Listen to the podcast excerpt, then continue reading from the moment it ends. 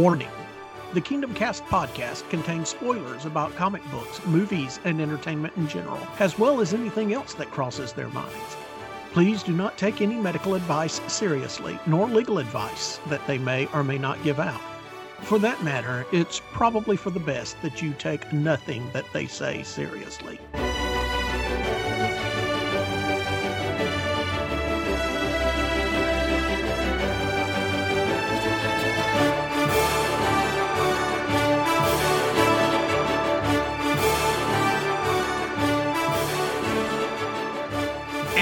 It's Kingdom Casts for the week of August 18, 2020.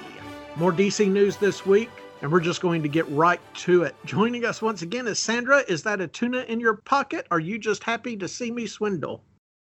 I'm Stan Daniel, and with me, as always, is Albert Marsh. So, Albert, Yeah. let's go ahead and get this out of the way real quick. We got a few emails back and forth on uh, the DC stuff, but the most important email we received this week said, I love your podcast. I'm really enjoying y'all, but y'all have got to do something for me, and that's stop pronouncing Al Ewing's last name has Ewing. It's not Ewing, it's Ewing. and he was kind enough to attach the Google pronouncement thing. Is, was So- that from Al Al Ewing? I don't know. I don't know. They didn't give a name.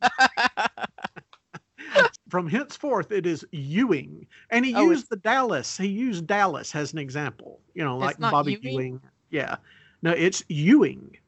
I've been saying Ewing, like ooh, but you know, it's you, like you. So from henceforth, we'll be calling him uh, Ewing until we hear otherwise from somebody else. Yeah, I thought that was hysterical, so I thanked him for that, and we moved on. Did you know it was Ewing, Albert? Probably. I should have. I mean, you know, he's right. The guy was right. It's like on Dallas. I just never associated Al Ewing with Dallas. Uh, speaking of Al Ewing, Yeah. I'm never gonna be able to say his name again. Al Ewing. Ewing. Ewing. There was an article on Bleeding Cool that had a screenshot of the X Men Summit that was all done on Zoom, and Al, however you say your name, was part of that X Men conference. So he may be doing an X Men book. Is the whole summit just Hickman saying, get out of my way? It kind of looked like that. Yeah. He was like at the top, the, the first one on the top left. He had his wild man hair and yeah. You want to see a magic trick, guys? I can't see anything, but I'd like to hear a magic trick. Albert? I mean, in the past on the podcast, I don't mean Yeah. to toot our own horn. We've been correct about a lot of stuff. And the reason we've been correct about a lot of stuff is not because any of us are great prognosticators. I mean, we're okay at it, but we owe a lot to our contributors. Here's the magic trick. I'm going to go ahead and call it right now. Alison Brie is Jennifer Walters' She Hulk from Disney Plus. Okay. Alison Brie. Alison Brie from Community. What's the wrestling show that you and I like, Albert? The Netflix glow? Hello. Glow. Yeah. Alison Brie from Glow and Community is Jennifer Walters' She Hulk. And she's either signed the papers or they're in the process of signing the papers. She was also Trudy from Mad Men. Oh, she was, wasn't she? Yep. Yeah, I forget about Mad Men. That was a, what, eight season long Coca Cola commercial? It was a great commercial. Well, so far as soda commercials go, yes. Mad Men was an outstanding Coca Cola commercial.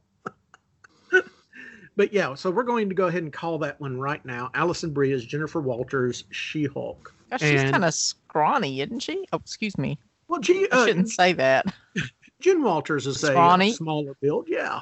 Okay. Yeah, I think if I recall the official handbook of the Marvel Universe from 1986, Jennifer Walters in Jennifer Walters mode was five foot six inches, maybe. I think that's correct. And She Hulk sprouts up to about seven. What we're hearing from our She Hulk will be CGI, just like Hulk and Ruffalo will. Oh, yeah. She's basically in a superhero costume in this. Now that I'm looking at some pictures from Glow, Oh yeah, they put her all. And oh, yeah, I I think that's outstanding casting, and that also tells me where they're going with it. That it's going to have a a good humorous base to it, not necessarily a comedy, but a solid humor base to it. wasn't that always? Well, not always, but I know No. the Byrne the Byrne run had some humor to it. All the good She-Hulk runs had humor to it. So Byrne's and Dan Slott's runs had humor in, in them. My issue is, so what if it's funny? It's just like every other Marvel Disney thing. If it is, Well, it's got yeah, it's got. they're all written it. the same. They're not written the same. Yes, they are. They're all written the same exact thing.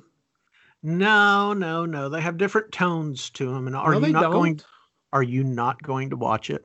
Yeah, but they're they're all the same tone. How are they all the same tone? They're- All of them's tone is, "Oh God, oh God, we've gone two minutes with something serious happened. Someone tell a joke, please. Someone, God, say something funny." That's Ant Man. That's every Marvel movie. That didn't happen in Doctor Strange. I was about to say. yeah, that didn't happen. Go watch. Doctor Strange and tell me that didn't happen. As for Iron Man movies, it's not that they have to say something funny. It's that Robert Downey is ad libbing most of the time. Also, there's only one good Iron Man movie. No, there's three good Iron Man. No, movies. there's one good and two horrible ones. Uh, I'm not getting into this with you. We're just going to call that Alison Brie is She-Hulk, and then we're going to go on with life. I am looking forward to She-Hulk though. I am too. I'm very curious about that, and the sooner they announce it, the better off. I was expecting some sort of Star Wars announcement last week, and they didn't get it, but we know that Cassian Andor and K2SO are back in active production right now. I mean, what's there to announce? Uh, No, I, I was expecting them to release an Ahsoka Tano. Uh, this is Ahsoka not a good thing. time to announce really anything. Well, no, it's not, but they're not waiting. Everybody's moving on, it seems like. you haven't had a good week, have you, Albert? I've had a very long week. Well, let's get to some of the serious stuff. Follow up from the AT&T successfully put DC Comics in a corner. After we edited the podcast last week, Jim Lee came forward with a statement to the Hollywood Reporter. Basically, he thinks it's a great opportunity. Yeah, we're going to kill 25% of the standard comic book titles, but that's the 25% that aren't earning anything or bringing anything in. And then he goes on to imply that there's going to be more cuts coming down the pike. He does say that comic books are the cornerstone of everything we do.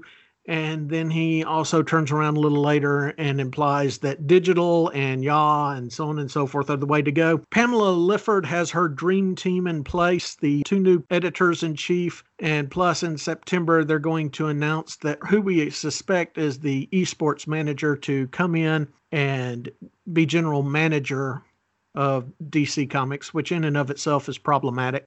I'm going to ask you this, Albert. In all honesty, how much longer do the, do the DC standard floppies that we're used to and that I consider the cornerstone of the comic book industry, how much longer do they have coming out to the comic book shops on a weekly basis?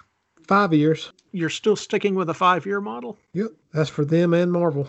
Jim Lee said that there was there's a two year plan. Yeah.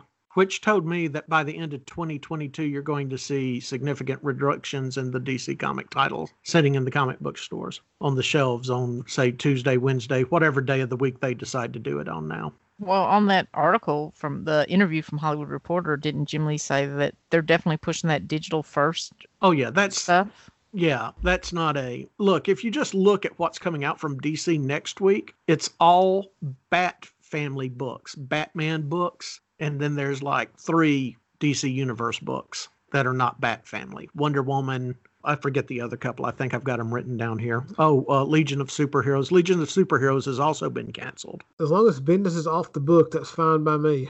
Plus, I would imagine there's going to be something. Once we get to the end of Death Metal, they're going to announce a bunch of new stuff. I mean, what's I- Marvel put out X Men books and Empire books, Empire's almost done with. They've got X Men books. They put out Immortal Hulk. They put out Thor. They put out the Avenger books, which you know you and I are not jumping up and down about necessarily at the moment. But uh, Fantastic Four. yeah, the uh, Fantastic Four. There's an entire line there. They're not relying on the X Men books for their. yeah, uh, they for their do what. DC is doing and cancel about 25% of that line.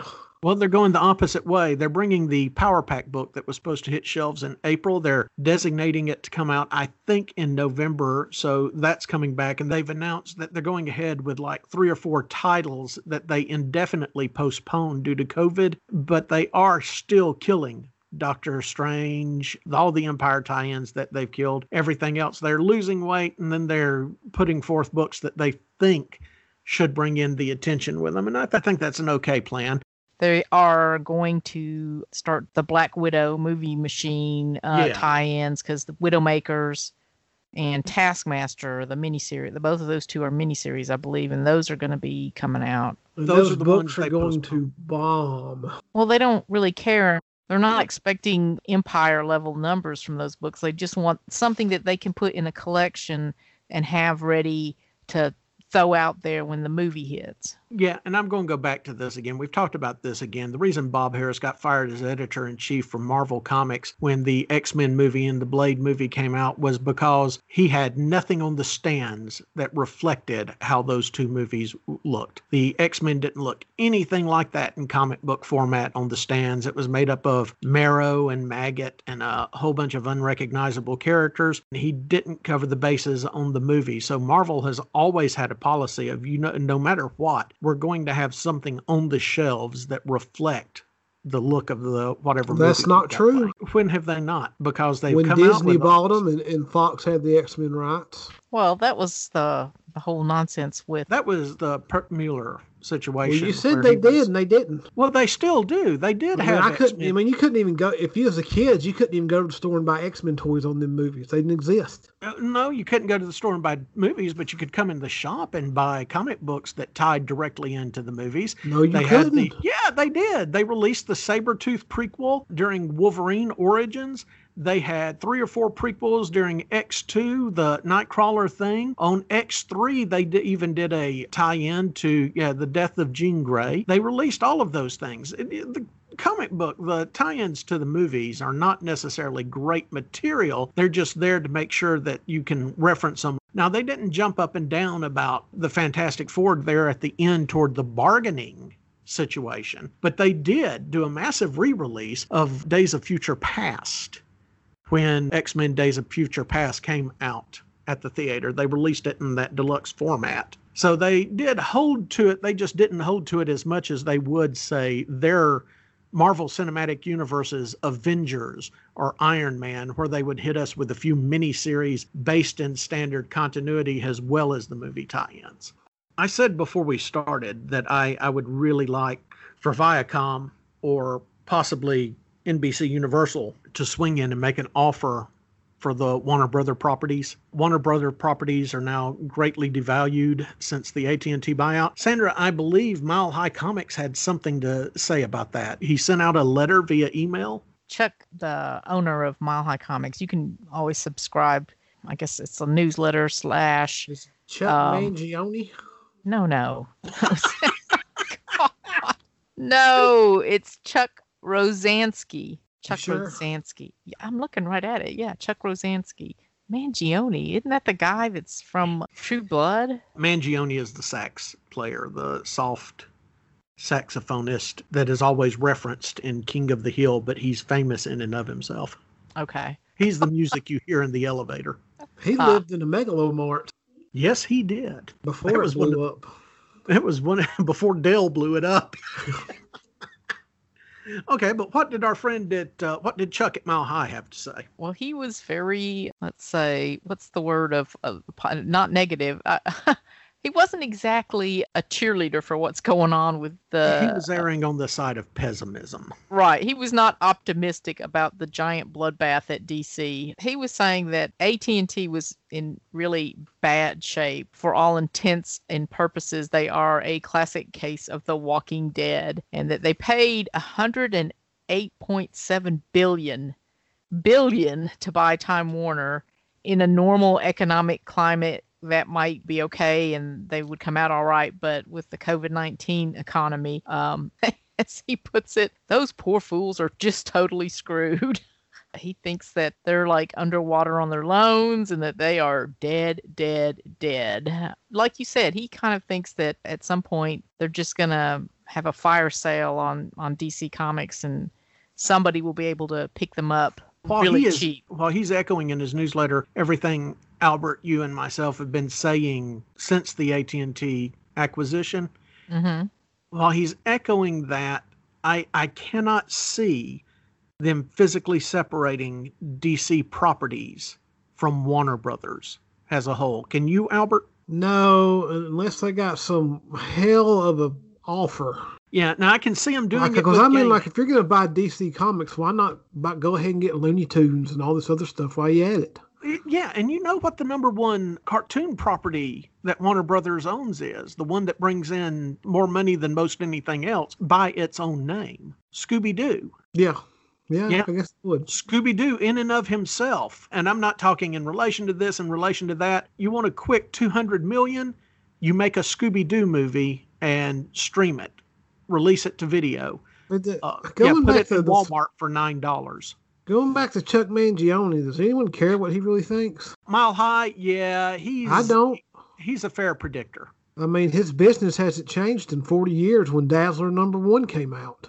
Oh, But- he's been around longer than that, hasn't Yeah, he? Yeah, but the direct market had the direct market has started with Dazzler. Dazzler was the first What we comic know its book. direct market started at Dazzler in 1980. It, nothing's changed in 40 years. At Whoa, some whoa, point whoa, in time, something was going to have to change. the direct market comic book shops existed before Dazzler. Dazzler was. They did, but the last thing to happen to the direct market that had any real effect on it was Dazzler. Ever But since Dazzler then, nothing's the- happened. Dazzler was the first comic book made I- exclusively for dir- direct markets. And But I again, have- I go back to this. Without the direct markets, there would have been no outlet for comics because grocery stores were tired of them. I have to disagree somewhat because there was the big implosion from the 90s with Doesn't the speculator. The speculator. Well, yeah, it kind of like opened up the diamond monopoly. I mean, but that didn't change anything. What kind Monop- of change are you talking about, Albert? I mean, it's not real going to be like. tangible change. Not well. Here it is, another Wednesday or another Tuesday. Well, we we also got digital comics, so I mean that's a change. Oh, digital digital comics. That's satanic. That's that's what the devil. I that's don't gonna think digital, do us all to a Unless- fiery grave. unless DC has a startling new format moving forward for digital comics, I still think we're in the same boat with the digital comics. There's no real evidence. And look, I, I will root for them. If they're right about this, I will uh, I will be happy, happy, happy, happy. But they're not going to be right for this unless they've created a new format. What if for it. everybody's wrong? Well, what everybody. if I mean, wrong? What if the direct market's wrong?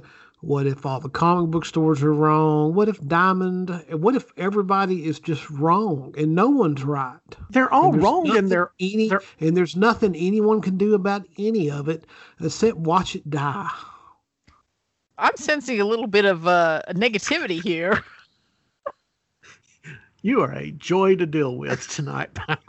You know who's going to save comics? If anyone does save comics, Who's that? It'll be the biggest asshole on the planet, and his name is Jeff Bezos. You proposed that Amazon buy Warner before, didn't you? Did I? I don't know. I say something different every week. yeah. Well, Next week, I may say Star Wars is good. I don't know. Star Wars is always good, pal. If you say so. Uh, no, you did. You proposed that, and I would. Again, I don't know about that format. I keep saying NBC Universal because Universal movies, they have a good format and a good plan and they're consistent performers. I mean, they turn things out. They take 60 million and turn it into 400 million on what was it with Don Johnson's daughter in it, the controversial 50 Shades. 50 Shades. That movie cost next to those three movies cost next to nothing to make, but the money Don that they pulled Johnson's in, daughter. yeah, Dakota. Yeah. Yeah, Dakota Johnson. What? Yeah. Yeah, her name's Dakota. I can't remember what her name is, but Her I think it name's is Don Dakota Johnson's. Johnson. Yeah, it's Don Johnson and Melanie Griffith's daughter that's in those movies. But uh, that's an aside. What I'm saying is those movies were very cheap to make, but the return on them were astronomical. You don't necessarily hear about that unless you're reading the trades where, you know, the bottom line is the dollar it's being brought back in. In addition to that, you know, Universal has Jurassic Park. It writes to the Back to the Future stuff, which is never going to get remade while the main producer is alive He's Well, uh, it'll never get remade while I'm alive because I will stop it. well. There you go. No matter the cost to my freedom or personal well being, I will make sure it is it's stopped. Basically, I would like anybody to have Warner And properties. then later, then later they will make a movie about me called "The Man Who Saved the Future."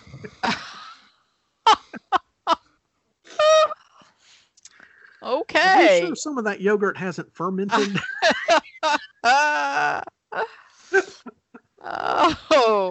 I would just basically feel better if the Warner Brother properties somehow got away from AT and T. You, we could do another clear house clearing and then maybe reimagining and bring them forth. I'm not disagreeing with you, Albert.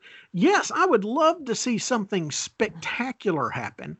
I mean, I've got three notebooks full of spectacular things that in the 16 years of running Kingdom, we couldn't pull it off simply because yeah, we were too busy running the store. Took all of our time, effort, and resources to continue running the store, especially around 2007 and 2008. Those were scary times. Not as scary as right now is. Those were intense times. It's the same thing with Diamond. Diamond can't initiate because they're too busy trying to run the situation as it is right now. I would like to see major initiative made for the comic books, but there's a way to do it all and to keep comic books on the shelves for the comic book shops and retailers. Back to what I think might have been Albert's initial point, which is nothing has changed with comics in 40 years. I disagree with that. If you're talking about the Well, comics somewhere themselves, in there, Grant Morrison wrote a comic book. So Well, see that there's a change right there. But I think we had this discussion like last time too. Nothing's new since Ultimates, which I disagree with. Are you talking about nothing new in the distribution method? Nothing new in the actual physical creation of comics? I Nothing mean, new. it's all in- the same. well, I, I don't think. I, I just don't think so just think of like the books Claremont was writing 40 years ago where it was wall of text and and thought balloons which personally I like thought balloons and I don't mind walls of text I mean just the the the style See, I'm not. I don't mean creatively. I mean as a business. I mean, in 40 years. I mean, we were still five years off from Watchmen in 1980. So I mean, creatively and and how writers and artists work. Yeah, of course that's going to change. That's always going to change. But I mean, as a business, nothing's changed in 40 years. I don't think that's necessarily true because we got reduced down to the monopoly of Diamond and we got the introduction of digital comics. Now, whether or not either of those things lead to something else, that remains to be seen. We also got the introduction of web comics. I mean, like when we talk about comics here, we to me it generally means American USA superhero comics, but there's a whole wealth of comics out there that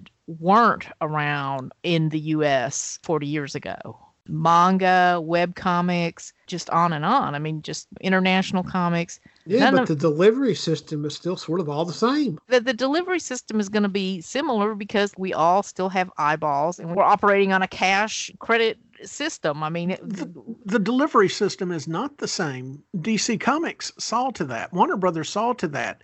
Pamela Lifford saw to that. DC Comics has changed the way their comic books get into stores. You have to pay an ungodly amount and make absolutely no profit on them, and she's managed to stranglehold the stores Well, out maybe of it. maybe they should release like all their books with 700 covers. Well, that's not hurting. Maybe every time like You- a, you a comic gets to like issue 12, they should cancel it and restart it.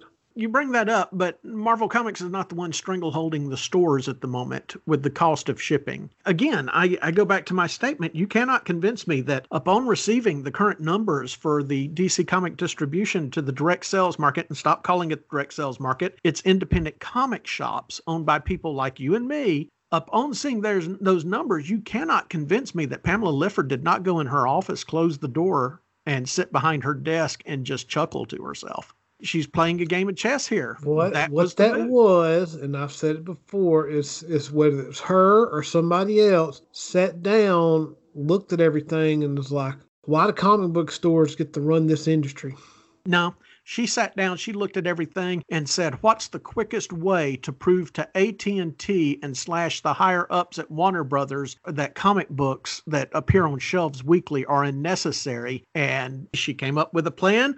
She came up with an outline. She followed the outline, and again, like I said, I had no love for Didio as editor in chief, but it, phase one, Didio's gone. Phase two, Diamond needs an excuse. we need an excuse with Diamond. COVID. Well, remember, even you. Well, so we'll saying- see y'all. Y'all, you got your monkey's paw out of it. Oh, did you? I mean, ever Okay, since so I've now known it's- you, you've hated Didio. Well, he's it's gone. now my fault because Didio's gone. Okay, Didio's yeah, I gone. fully Got what you wanted. that. Oh, Diamond's a monopoly. We got to do something about it. Oh, okay. Oh, they did something about it. Monkey's paw. And Well, let even me- You said during the COVID virus, when the COVID virus, saying that the timing on this situation was horrible. Yes, it was absolutely horrible for comic books, not for Pamela Lifford, not for the the two or three higher ups there that wanted to take these steps to eliminate comic book shops or to eliminate their product from being in comic book shops. Albert, you say, why do comic book stores get to dictate how the industry runs?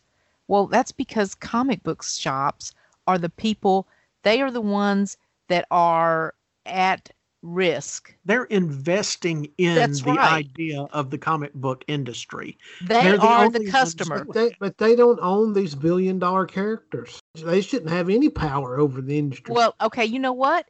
If the people owning the billion dollar characters want to tell the quote unquote industry how to do it, then the billion dollar characters need to assume some of the risk because right now they don't assume any of the risk. The only people that assume the gigantic risk of the comic book industry are the comic book store shops. And people get this so confused. Fans think, well, we're the customers. We should have a say and blah, blah, blah, blah, blah. And why aren't they doing this? And blah, blah, blah, blah, blah. You know what? You are not the customers for DC and Marvel and Image. The comic book store shops are. Because once the publishers sell to the comic book store shops, then they're not going to lose any more money. Not that they lose money, but they have a system that any other magazine or book publisher would love to have because they have no risk with no returns. You tell them, I want 100 copies of Batman, I will pay 100 copies of Batman in advance. They print 100 copies of Batman, and then that's it. It's not like any other publisher uh, books, magazines, nobody else has that sweetheart deal. The comic book publishers have no no real risk. if they Albert, do, Albert, they let me ask don't. you a They do question. not. how do they not It's- have risk if they make these books and then They stores don't- and people don't order them? Then they've lost money on them. Of course, it's a risk. Uh, They If not, it's not a risk the- and it's not just given free the way money. No, not given the way that they're printing. If they're doing their printing right, and that's what Marvel does is with the final order cutoffs and all. Albert, let me ask you a question. What do you think? What power did you think that me or you had for 16 years in Kingdom Comics? Because Not I got to tell not you, much. Exactly. Do you think anybody in Montgomery, in uh, Sacramento, in running any other store have any other power? Well, that guy from Mile High obviously thinks he does. No, the guy from Mile High thinks he has a lot of experience, and he's not wrong about that. And he, he, knows to ha- damn well he has no power. and he used to have one of the one of the sizable accounts for new comics, but I don't think he's doing new comics Yeah. anymore. Even Which given, should tell you something. even given the situation that we're in today with Midtown posing as a distributor for DC, which is part of the problem here. If Midtown went to DC Comics and said, guys, we would prefer it if Harley and Ivy were lesbians again, because you know they've tried to straight wash Harley and Ivy here the last two years, except on the animated cartoon. If Midtown Comics went to DC Comics and said that, they would be laughed right out of the building. And you are? Well, we're distributing your comics. Yeah. I don't know if you've been paying attention to what's happened to distribution on your end of this, but here, here's a Batman t-shirt and don't let the door hit you on your Midtown Comics ass on the way out. That's exactly what would happen. We can't dictate to them, even if we had united, even if we, and this is impossible, but even if the comic book stores across America had united and gone in to dictate something to Diamond, Marvel, or DC, that ain't happening. Hell, one of the formerly biggest bookstore conglomerates in the United States thought they were going to swing in there and redefine the way comics are distributed. And we saw how that went. They're no longer one of the biggest, not because of the comic books, because of several other mistakes, but you know, that didn't work out for them. There's no winners in this situation. My concern right now, and I'm going to lay it out for you, we're screwing around with the cornerstone of comic books as part of our culture here because Superman is the cornerstone to it. I know you're out there screaming Batman. Yeah, Batman's great. Batman makes money. It started with Superman. And right now, AT&T has possession of Superman and they are strangling the character. And ultimately, these characters are going to become unrecognizable on this path. This is very, very problematic for a variety of reasons. Rather than go into the details, I'm simply going to reference Joseph Campbell. Just read The Hero with a Thousand Faces. This is a large problem at hand here that nobody seems to be concerned with. That's why I keep hoping that uh, somebody more stable, somebody that's more lenient on the creative side of things comes in here and gets Superman and gets Bugs Bunny and gets Scooby Doo. Yeah, and again, I know how I sound. I'm uh, I'm a grown man. I'm talking about Scooby Doo, Bugs Bunny, and Superman. But Superman is the cornerstone to modern American comic books. What if your your hero Elon Musk bought it? Musk bought it. Musk has no interest in any of this. Musk is trying to get people to Mars. No, he's not. Now, Bezos, I could actually see when you say Bezos, I could actually see Amazon swinging in there, and I don't think I like that. I'd like well, they somebody... already have a distribution system. Well, yeah, they have a distribution system. They have what so the best Disney, one in the but country. They're still using diamonds. It's getting better every day with everything closing up and then buying them, using them as distribution centers. But All part of the plan. but that's not the distribution of comic books is a minor point right now.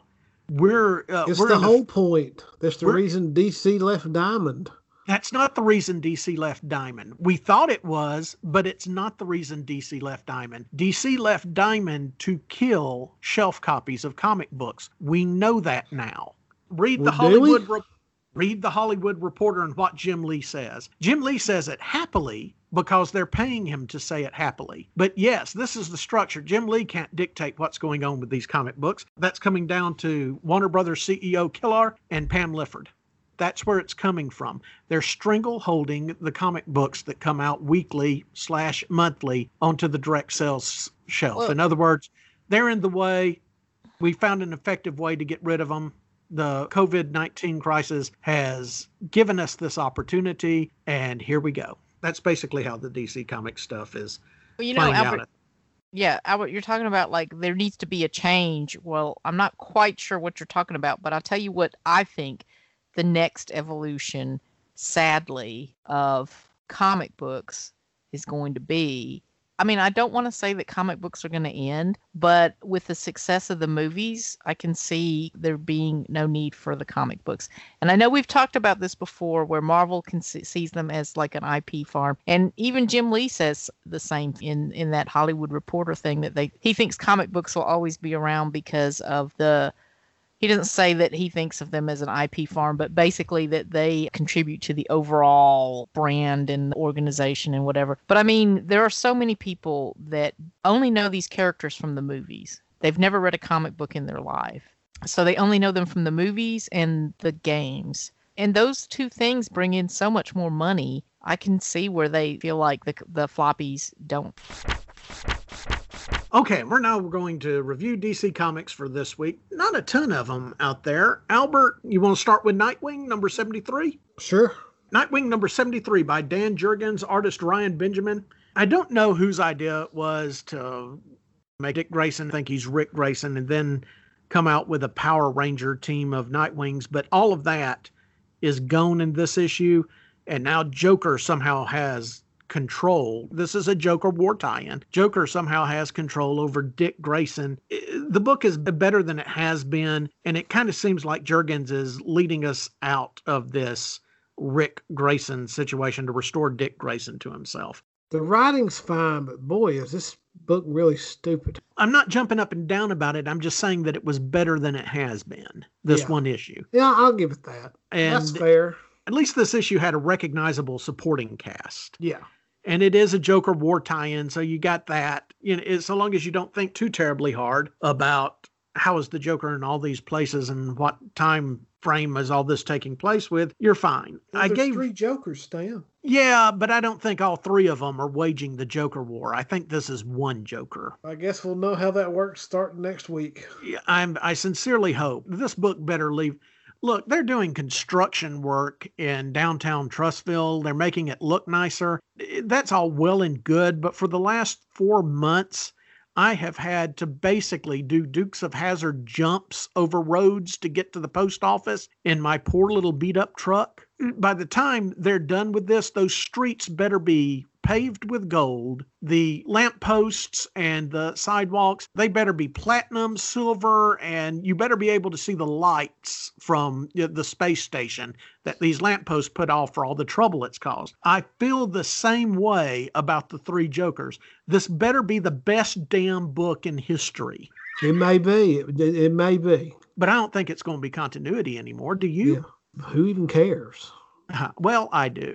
I don't if death metal's continuity, why the hell can't Three Jokers be continuity? death metal is not continuity. They're going to write it out. Snyder's already packing his stuff up and going to start a new company.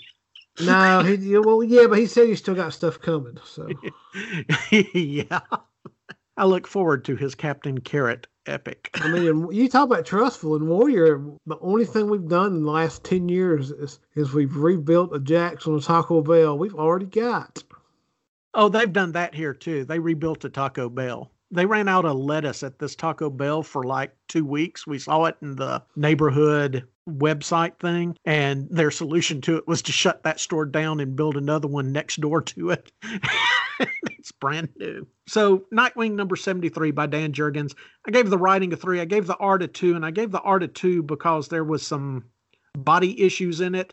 There's a scene with Joker's new girlfriend not Harley Quinn.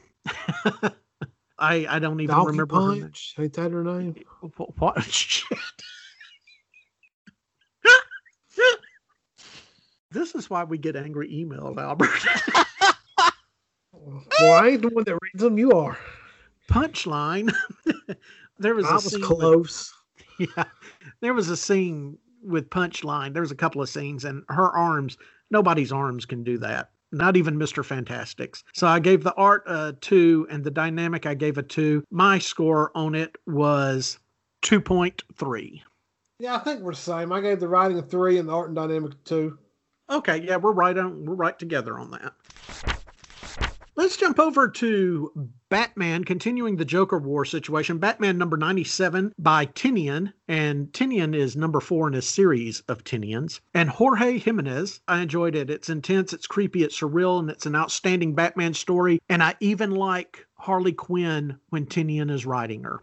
Tynion, who I, I think we should all start calling T4 at this point, is outdoing himself on this book. I saw a couple of reviews saying, yeah, it's, it's okay, move on with the Joker War. It's not that, you know, no, no, this is far better. The worst issue of Tynion's Batman is a thousand times superior to the best issue of that CIA spook who likes running lives issues of Batman. I gave the writing on Batman number 97, I gave it a five. I really do like it. The art was a four. I gave the dynamic a four. My score was 4.3. What'd you think of Batman number 97? I gave it straight force. How do you like his Harley Quinn? He does a good job with her. I guess I, you can look at it like this the fact that she's in a million books right now. Yeah. The only one I like her in is this one. I guess that means he's doing a pretty good job with it. Given her history, she doesn't well. feel forced in this book. No, she no, seems no. like she's naturally part of the story. Yeah, I agree. It works and it works well. And even the little part where he, she drags Batman to one of Poison Ivy's hidden gardens, I liked all that. That makes sense. I'm buying it. If I'm going to buy yeah. Poison Ivy, I'm going to buy this. And for some reason, I don't have that much trouble with Poison Ivy. So you gave it straight fours, and I gave it a 4.3. Batman 97. Wonder Woman Dead Earth came to an end this week. Daniel Warren Johnson, art and writing. The best Wonder Woman story I've ever read. I think you're right. If we're going to give it a, a, grade, whether it's the single issue or the whole thing, I mean, it's just straight fives to me. Yeah, I did too. And if you haven't been following it, pick it up in trade paperback or hardcover when it comes out. I wouldn't mind having this in hardcover, putting it alongside All Star Superman and The Dark yeah, Knight. I'm, I'm sure they'll make a nice, pretty hardcover of this he's done more to define Wonder Woman in this than anybody has in a very long time. I thought it was very well done. I thought it was, I even thought it was touching. He nailed the ending on it. We need to give Daniel Warren Johnson the main continuity Wonder Woman book while there still is one. He needs to do more work with Wonder Woman. Well, well yeah. I don't know if he necessarily needs to do it with Wonder Woman. I mean, there could be this one book is really uh, everything he needs to say about Wonder Woman. I would like to see him more on DC or Marvel properties, plus whatever creator owned stuff he he's got lined up. Yeah, I don't think we have to worry about that. We're going to see him. The reason yeah. I want him on the Wonder Woman in continuity book is because he could make this work he could probably maybe outdo and i know this is blasphemy george perez's stuff was great but i think he could outdo perez so far as character development if they would just let him write the book i wouldn't give him writing and artist duties because that's a little too much on a monthly Okay, we'll close out DC this week with the Death Metal Guidebook by various writers. And Albert, you actually contacted me and said, I asked you to read it. Yeah, I read it. Because it's really were, not that bad. I mean, it wasn't really. I mean, I didn't realize it was just a bunch of short stories. I didn't know they were going to do short stories. I thought it was going to be like a handbook with a roster and everything. I half expected something maybe not as overly dry as the Empire handbook. Yeah, no, that's what I was expecting too. And so, okay, they defied expectations on this. There's actual stories in this book. What did you do you think it's worth their money? Do you think it's worth their whatever it is, seven ninety nine? Is it seven ninety nine or six ninety nine or whatever? I know it may be five ninety nine. Well, it's got a good run of writers and artists on it. I mean, they didn't really cheap up on it too bad. No, they didn't go cheap on it. It does have an impressive number of, as I said, various writers and artists. I just felt that every hackneyed comic book trick in the handbook is pulled to try to justify the death metal reality. And yeah. I, I didn't feel that any one of them succeeded. I felt that I have seen all of these stories before in far better versions. It's just like, hey, remember when Grant Morrison had the Joker holding the whirligig and the Joker started to crack the earth up with a giant smile before he became sane and stopped short of it. Well, let's go ahead and let's just make the earth a bat symbol. You know, let's oh, yeah, you see that. Yeah. You that's how I felt. Was like, "Oh, Grant Morrison didn't go far enough. I will go this far." And it's not that Grant Morrison doesn't go far enough, it's that you lack a simple understanding of what Grant Morrison is doing. There's a reason Grant Morrison did not turn the continents into a bat symbol or a Joker smile the poison ivy thing was, I think, the one with the most emotional substance to it. And that still wasn't. Well, the one too- I liked the most was the one that had a priest wrote it and Eduardo Rizzo did the art. Yeah. Uh, the one where Batman's teaming up with Jonah Hex. Yeah, yeah. Yeah, I, I like that one. That's that was yeah, that was okay. One. I still wasn't jumping up and down about any of these, and I'm mad over the whole death metal thing. Anyway, I gave the writing a one. I gave the art a three. The art does go up and down because it's various artists, and because it's a death metal book, I gave the dynamic a zero. My score was two on this. I don't think any of death metal is worth your money. I don't think any of Empire is worth your money. No, I didn't go that hard on it. I gave the writing. Uh, I gave the art a four because it does yeah. have a bunch of good artists on it. Yeah. I gave the writing a three and the dynamic a two. Okay. Well, see, the dynamics a two simply because the ridiculousness of the main book yeah. hurts this book. So your score overall is three. Yeah. If they have to pay more than five dollars and ninety nine cents for this book, is it worth it? No comic book is worth more is worth five dollars ninety nine cents. Oh, there are. No, there's not. Boom Studios released Once and Future number what are we up to 10 yeah i think number uh-huh. yeah number 10 writer kieron gillen art by dan mora. Man there's no other way to say it. I love this comic. I want a hardcover to go right next to once and future king and lamort on the bookshelf. This was also nominated for one of the best new titles of the year and definitely deserves it. Not just the nomination but i think the award for it this is a very well done comic. I think has a rightful place in Arthurian legend. I gave it fives across the board. This book is worth it, even for just the coloring. Wow. Just the color. See, the artwork pops right off there. The, the coloring is the best coloring I've seen in a comic in years. It is absolutely fantastic coloring. Well, it's beautiful artwork all the way through. Who did the coloring? Colored by Tamara Bonvillain B O N V I L L A I N. I'm ready for this to get its own series and casting. I want Domhnall Gleeson as the main character and has his grandmother who just steals the show, just completely steals the book all the way through. We need to get Helen Mirren to play her, don't you think, Albert? Yeah, I guess. I mean, I'm ready for this to make it to the uh, screen. Sandra, have you been reading this? No. the I- cast of Hot Fudge, uh, Hot Fudge. Yeah, Hot Fuzz. the cast of Hot Fuzz has a cameo in this book. yeah, Oh, really? for Yeah. all of five seconds. Oh gosh. they get a wonderful splash page. But yeah, this is an outstanding comic book. Really well worth your money. I know the first trade paperback's out. Go ahead and pick it up. Try to catch up with the rest. I love this book. This is far better. They've tried so hard with the Arthurian lore. Even Netflix currently has something out there and it's just not up to snuff. It's okay. It's not bad. It's just not great. And it's not, in my opinion, it's not necessarily worthy. The last main attempt that I thought was very well handled was Showtime actually had a series, Camelot, that lasted all of one season. I guess they just saw Game of Thrones and everybody gave up and went home. This is a worthy successor. I highly recommend it, especially in, if you're into British and Arthurian lore. Love it to death. So pick it up. I gave it fives across the board. Yeah, that's pretty much my score. Wow. We can't recommend this enough. We really can't. Well, this let's, Alienated has really stole the show this year so far. well, if you like this, it was announced today that Kieron Gillen is going to be doing the reboot of Eternals Saw that. With Esad Ribic. Only problem with that is that it's the Eternals. The Turtles. No, The Turtles? Wait a minute. I don't the remember that Eternals. turtle. The Eternal. I'm sorry, but the Eternals have never had a good comic. I No. I have to agree. I'm not a Um, big Eternals fan. Wasn't it Chuck Dixon that tried to turn the whole thing into basic pornography? Oh my gosh, yeah.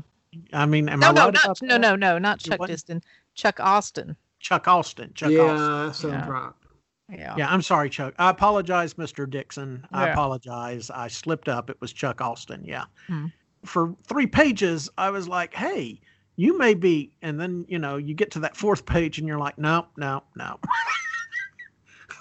this could be a pretty good take on Like you I'm know? interested in the new book because it's got a good writer on it and it's got a fantastic artist on it. But to me, it's still just the Eternals. Always just came out as just here's Jack Kirby's leftover ideas he didn't use, Oh no, that was. so he had to stick them somewhere. it just didn't gather footing. And in the same way, I don't feel that Inhumans ever did. Inhumans never aspired to more than really good supporting characters or maybe good for a 12 issue run. Yeah, Yeah, a beginning, something that somebody's pitched beginning, middle, and end. But yeah, I, I saw Kieron Gillen's on it. But look, if anybody's going to have a good take on it, it's going to be Gillen Yeah, Gillen. Yeah. or, or Hickman. but Hickman's and busy. Esad Esad Ribic. I mean, Oh, Esad Ribic. lord. That's, Yeah. I mean, yeah, the art's just without, Yeah. you know, without Mhm. saying. Then we're going to move on to Marvel Comics since we're already talking about Marvel Comics. Atlantis Attacks is finally going to finish up st- starting in November, which I've been waiting for. And God, I hope Pak doesn't disappoint me because I, as a Namor fan, I have taken about all the disappointment I can take this year. it's just, So he's got a better chance of showing up in Marvel Cinematic, either on Disney Plus or in one of the movies. He's got a better chance of showing up there right now than the X Men or Fantastic Four does, has a blurb or a lead in or a hint. So he's going to get all the attention you could imagine and more when that happens. Because you know how these YouTube channels and the general public get when Marvel introduces, suddenly everybody in the world knows who Shang-Chi is. yeah. And they Mm. didn't 10 minutes ago, you know? I mean, they Shang simply Chi did. is my favorite character," said random five thousand people on the internet. That's exactly right. I am an authority on Shang-Chi because I've got his Wikipedia page here. And same thing with Moon Knight. Everybody, when they announce Moon Knight for Disney Plus, everybody's an authority on Moon Knight. I'm like, "Dang, where were you people when his comics were failing?" Yeah, any one of the Shang-Chi comic books that they've tried to make a go of in the past 30 years, if there's so if there's so many of you Moon Knight and Shang-Chi fans out there, why didn't it work? and I'm not knocking that. I like Shang-Chi as a character. I like Moon Knight as a character, provided of course he doesn't turn into an insta god and take over the world like him and Khonshu has in the current Avengers issues. Everybody is about to be a submariner authority after my major disappointment today, I, I'm glad to hear your optimism, Stan, but I just don't feel like that Marvel appreciates the character and the potential for the character. I could do a whole podcast on that. The other thing I wanted to mention was um, quit laughing. what are you laughing at? Hey, that's right. You did promise me a Namor podcast. Oh, yeah, I um, promised a lot of people a lot of things that yeah, just aren't working out. Yeah. did y'all see where Olivia Wilde is writing and directing one of Sony's Marvel movies, and it looks like it's going to be Spider Woman? Couldn't care less. well, I don't just want her to write it and direct it. I want her to write it and direct it, but I want her to star in it, and I want her to be Jessica Drew. I just don't like looking at her giant square head. Oh my gosh. Do not slam Olivia Wilde. I mean, she's a very pretty woman she's very beautiful, but I mean, she's got a big square head that I don't like looking at. Isn't she already in the Marvel Universe? Isn't she in one of the X movies? No, no, you're thinking Olivia Munn. Okay. Yeah, Olivia Munn. They really underutilized Olivia Munn. Olivia Munn is a, a very talented actor. All Bryan Singer had her do was in Apocalypse stand around and be an action figure. Mm-hmm. Halle Berry at the time was perfect choice for Storm. It's just a shame that nobody would write anything for her. Yeah. I mean, they they have wasted tremendous amounts of talent in these roles that that really could have been handled better. Yeah, Olivia Wilde. So rumor has it that uh, Olivia Wilde's, uh, Wilde is writing and directing Spider Woman. So I'm okay. looking forward to that. Okay. Okay. I'm just not a big Spider Woman fan. And plus, it's going to be for Sony, isn't it? It's not going to be part of the. Um... Well, okay. You see, now here's one of these poorly kept secrets. Sony and Disney have worked out some sort of mega deal. They've just not announced it to the public. And the COVID situation has pushed them off announcing it to the public. But if you look at the Morbius trailers, you see that Morbius is set in the Marvel Cinematic Universe with Tom Holland's Spider-Man. The rumor is is that the upcoming Venom 2 is going to tie into Marvel Cinematic as well. It looks like while they haven't issued an official announcement yet, it looks like that Sony and Disney is working hand in hand with each other right now, which is for the best for both of them. Anything that she does, if it ties into Spider Man in the next five years, it's going to tie into the Marvel Cinematic Universe. Not only that, but you clearly, at the end of the Morbius preview, you see Michael Keaton show up as the Vulture. I mean, he's not in a Vulture outfit, but that's the character he's playing. Hmm. To let you know. So, yeah. Let's talk some Marvel comics here. Do we even want to talk about Avengers number 35? Is that the last Khonshu book? Uh, I wish it was the last one. this issue I thought was better than the previous ones because it seemed more like it was going it, somewhere. no, it didn't seem as it didn't seem as big. And all the other issues, it was like, oh, Khonshu's taking over the Earth. Here's all this craziness, and this seemed like a lot more simply just here's Moon Knight, here's Khonshu, and here's the Avengers. It didn't have everything else. It seemed like a lot more of a, a standard story rather than some big thing it really not meant to be. Well, my notes on it read more Khonshu crap with a side helping of Starbrand Baby. Then yeah. I gave it a 2.3 gosh. Uh, Jason Aaron's writing it. Javier Garron is the artist on it. Excalibur number 11, writer Tini Howard and artist Marcus To. We're revisiting Excalibur for the first time in a while. Still don't care. Yeah. It's just it, bland. It still it still comes off like they don't know what to do with Captain Britain. It's like half that and half well, here's the X Men characters no one else wanted, so we're going to stick them in this book. But you could do so much more with those X characters than this, and it doesn't even feel like an X book. Yeah.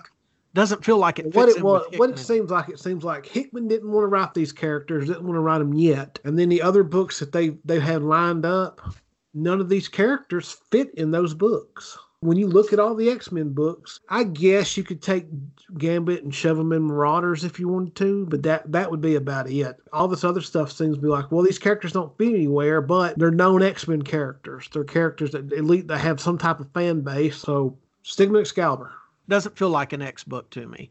And what's worse than that is it's continually lessening the character of Apocalypse with each use. This Apocalypse that appears in this book is not the same Apocalypse that we saw appear in the X Men book when they were doing the mutant arena thing for the mutants that had lost their powers to face him in the mutant arena and earn their death so they could be reborn with powers. This is not the same character. It doesn't read like it. And I made the mistake of reading this after Once and Future because Excalibur is supposed to be tying into Britain lore as well.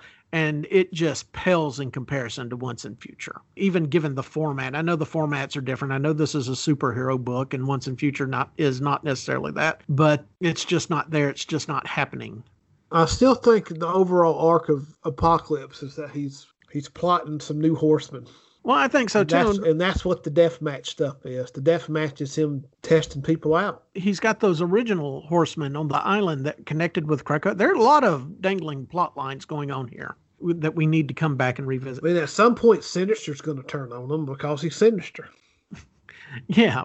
Well, yeah. How is he going to turn on him is the thing. It's he's got copies of all, all the mutants for himself. Yeah. No, I can see that. I understand that. I just Excalibur's not doing it for me. What it comes down to. I gave the writing a two, the art a three. The art was okay. The dynamic a one. My score on Excalibur number eleven is two. It mm. does have good art. So yeah, the art was nice. It wasn't great. It was just nice. Yeah.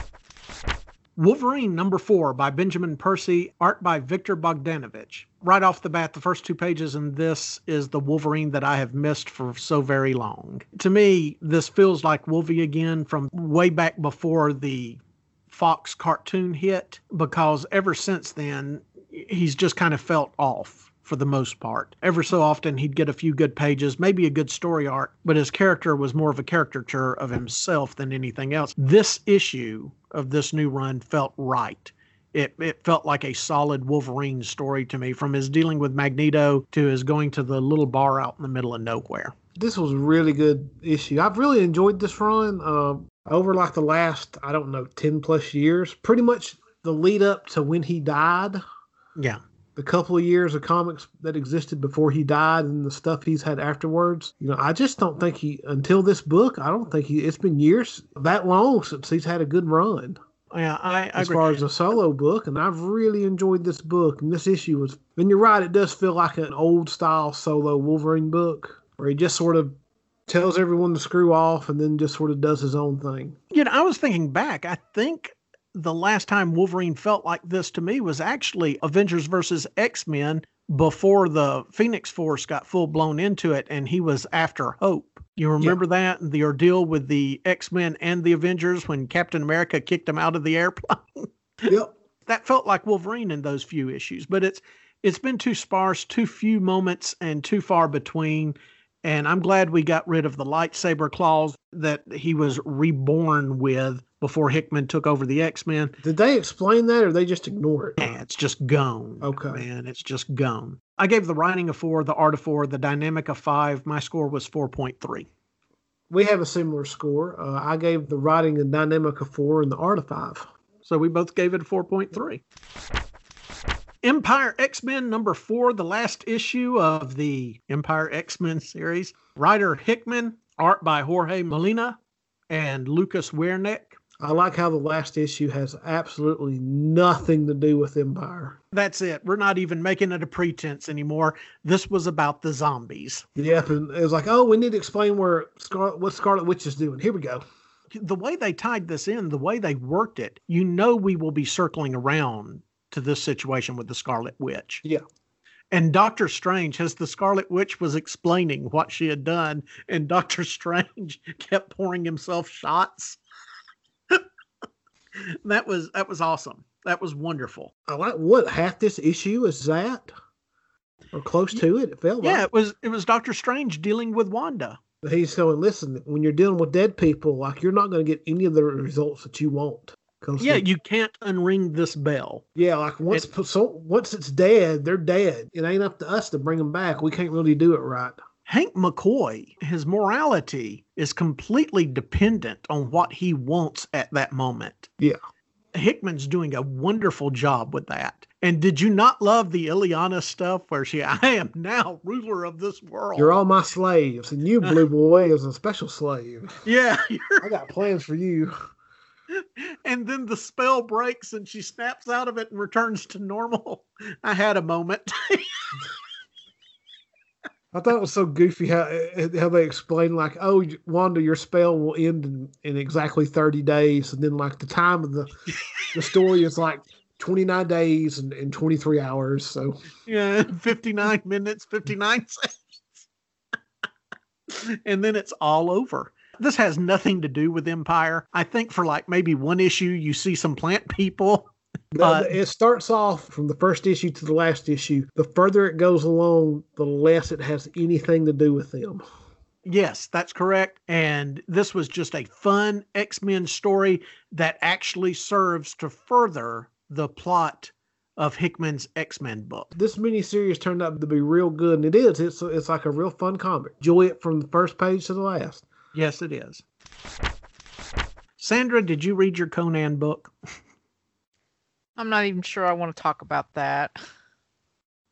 Oh, that's right. He swam the swam to Atlantis this week. I that was the last thing I thought of, and real quick I went and read it.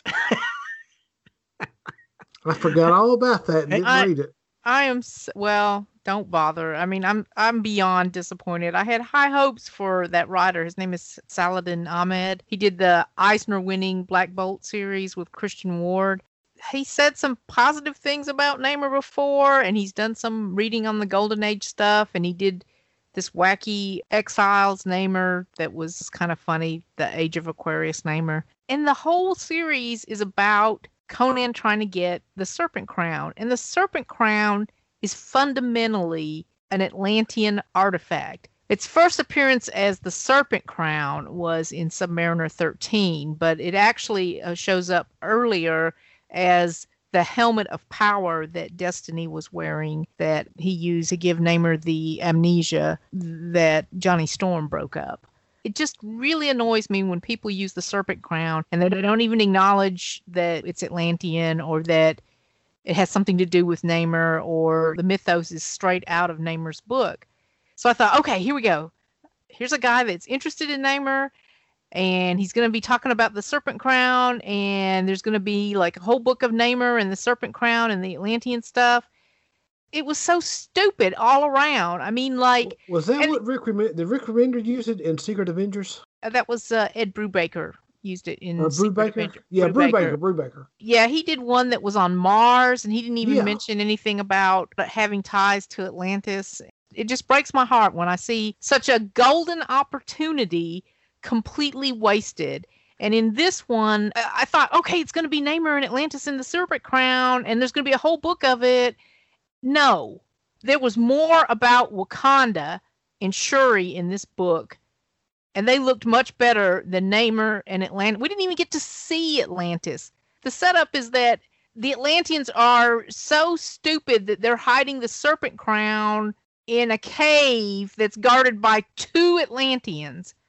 Conan, I understand Conan's a sword and sorcery hero, but Namor should be able to like flick a fingernail and knock him out. I mean, Namor has taken out Red Hulk in the water. He has taken out Green Hulk in the water. He has taken out almost any high powered superhero in the water. And mm-hmm. here he is having a hard time holding off Conan. Well, have Oh, you you- ever fought a drunk Sumerian? Oh, Conan was sober during this. Yeah, it was just it was just all around a bad showing, not enough page time, not enough I have a very low bar for Conan books. Savage Avengers is off the charts great, but I have a very low bar for books with the title Conan on them, and even this did not get past that bar. This was is just a bad Conan book. And also, I'm tired of things like the Serpent Crown. I really do think that whoever takes over Avengers next, there should just be a 12 issue arc of them doing nothing but going around and grabbing these artifacts that are ridiculously powerful and destroying them. Kind of like Harry Potter and the Deathly Hallows. There's just too many of them laying around. Well, yeah, even as a Namor fan, even if I take out my severe disappointment with the abuse of Namor in this this issue, the story itself is just it's just And this is called what? Conan and Battle for the Serpent Crown. Conan Battle for the Serpent Crown. Eh, Right. yeah, I didn't care for it. I just thought it was bland. And as for Namor having trouble with Conan, you can always say mind control. But that's the thing. Namor's like one of the few people that has been able to resist the serpent crown. He has been able to to break the hold of the serpent crown. And then the other thing is that doesn't even get mentioned that the serpent crown was used in Zdarsky's Invaders. It's just it was all around disappointing. But yeah, and even but even if you take all that out, I think as a Conan story, it's fairly weak. So you're going to say no. to No, I'm going to give the writing a one. I'm going to give the dynamic a one. And I'm going to give the art, because that is the only, there is one big splash page where Namor shows up that is worth the price of the book for me as a Namor fan, but for everybody else, no. But Luke Ross does a good Conan. He does a great Namor. So I would give Luke Ross at least a three, maybe a four. But this book, I, I would not recommend buying it. I mean, even Yeah, if I you're a wouldn't- Namor fan. Yeah, mm-mm. I read it. I wouldn't recommend buying it either, even if you're a Conan fan. Maestro number one by Peter Allen David and a variety of artists, including Del Keown. What I don't understand about Del Keown, and, I, I'm sure there has to be a reason for it, he's done such great Hulk work over the years, and that's sort of it. He never really did. I mean, he's he did other stuff. It was never on the level of his Hulk stuff. Well, he may have been just happier on that book. Go back to Paul Smith. You don't see Paul Smith on a lot of stuff outside of X Men back in the I day. I mean, Del Keown's Hulk was so good that when Gary Frank would do Hulk back in the day, like he was Del Keown clone when he was doing it. Some artists just find a niche with things. On Maestro, I thought this was an outstanding start. It's definitely Peter David, and there's something to Peter David writing the Hulk. I mean, he spent so many years on it. This was a strong first issue. It gives the promise of a wonderful series to follow. I very much enjoyed it. The art was outstanding throughout it. Definitely worth your money. I gave the writing a five, the art a five. I gave the dynamic a four. My score on it was 4.7. I pretty much have the same score. It's well worth your money. And yeah, it's, it's, a really, it's really good book. Yeah. It's going to be entertaining, especially if you're familiar with Future Imperfect. And if you're not, I understand that Marvel has reprinted it and put it out there. So ask your local comic book shop. Where is it? Give it to me. Give it to me now. And if they don't have it, then are they really your local comic book shop or have you just stumbled into a Walmart?